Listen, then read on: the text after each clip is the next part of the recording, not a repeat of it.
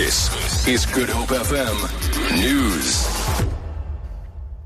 Good morning.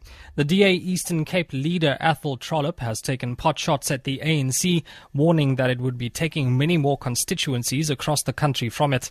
Trollip was welcoming the over 1,000 delegates attending the DA's Federal Congress in Port Elizabeth today. He said while it was sad to see the end of outgoing leader Helen Zille's tenure as leader of the party, the new leadership will ensure that it will, that it will more than realize her vision for the party.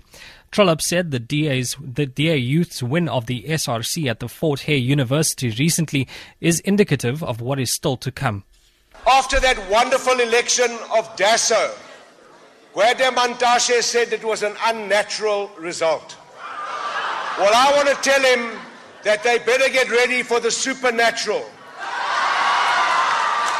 Because after this Congress, after this Congress across this country at provincial, national, and local government, there are going to be unnatural things happening, especially for those people who believe that the status quo will remain unchanged. A march in support of the legalization of dagga is expected to take place in the Cape Town CBD this morning. It is organized by the NGO Fields of Green for All.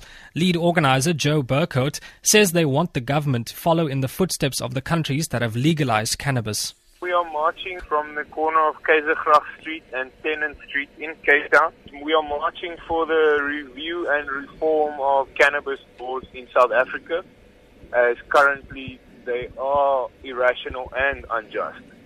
In South African law, we still believe that cannabis has no medicinal benefits whatsoever, and this has been proven false the world over.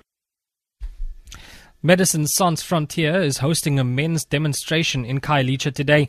Men from all walks of life are coming together to commit themselves to living responsibly and working together to build healthy families and communities. Male Services Supervisor Ayanda Lembete says there will be events such as HIV testing and counseling, as well as a soccer tournament. Lembete explains the main reason for the march. The main reason for the march is to challenge the men in Khayelitsha to look after their health by taking an HIV test and also to make sure that support their families and not to abuse the women. Australian police say they have foiled a plot to set off bombs in the city of Melbourne.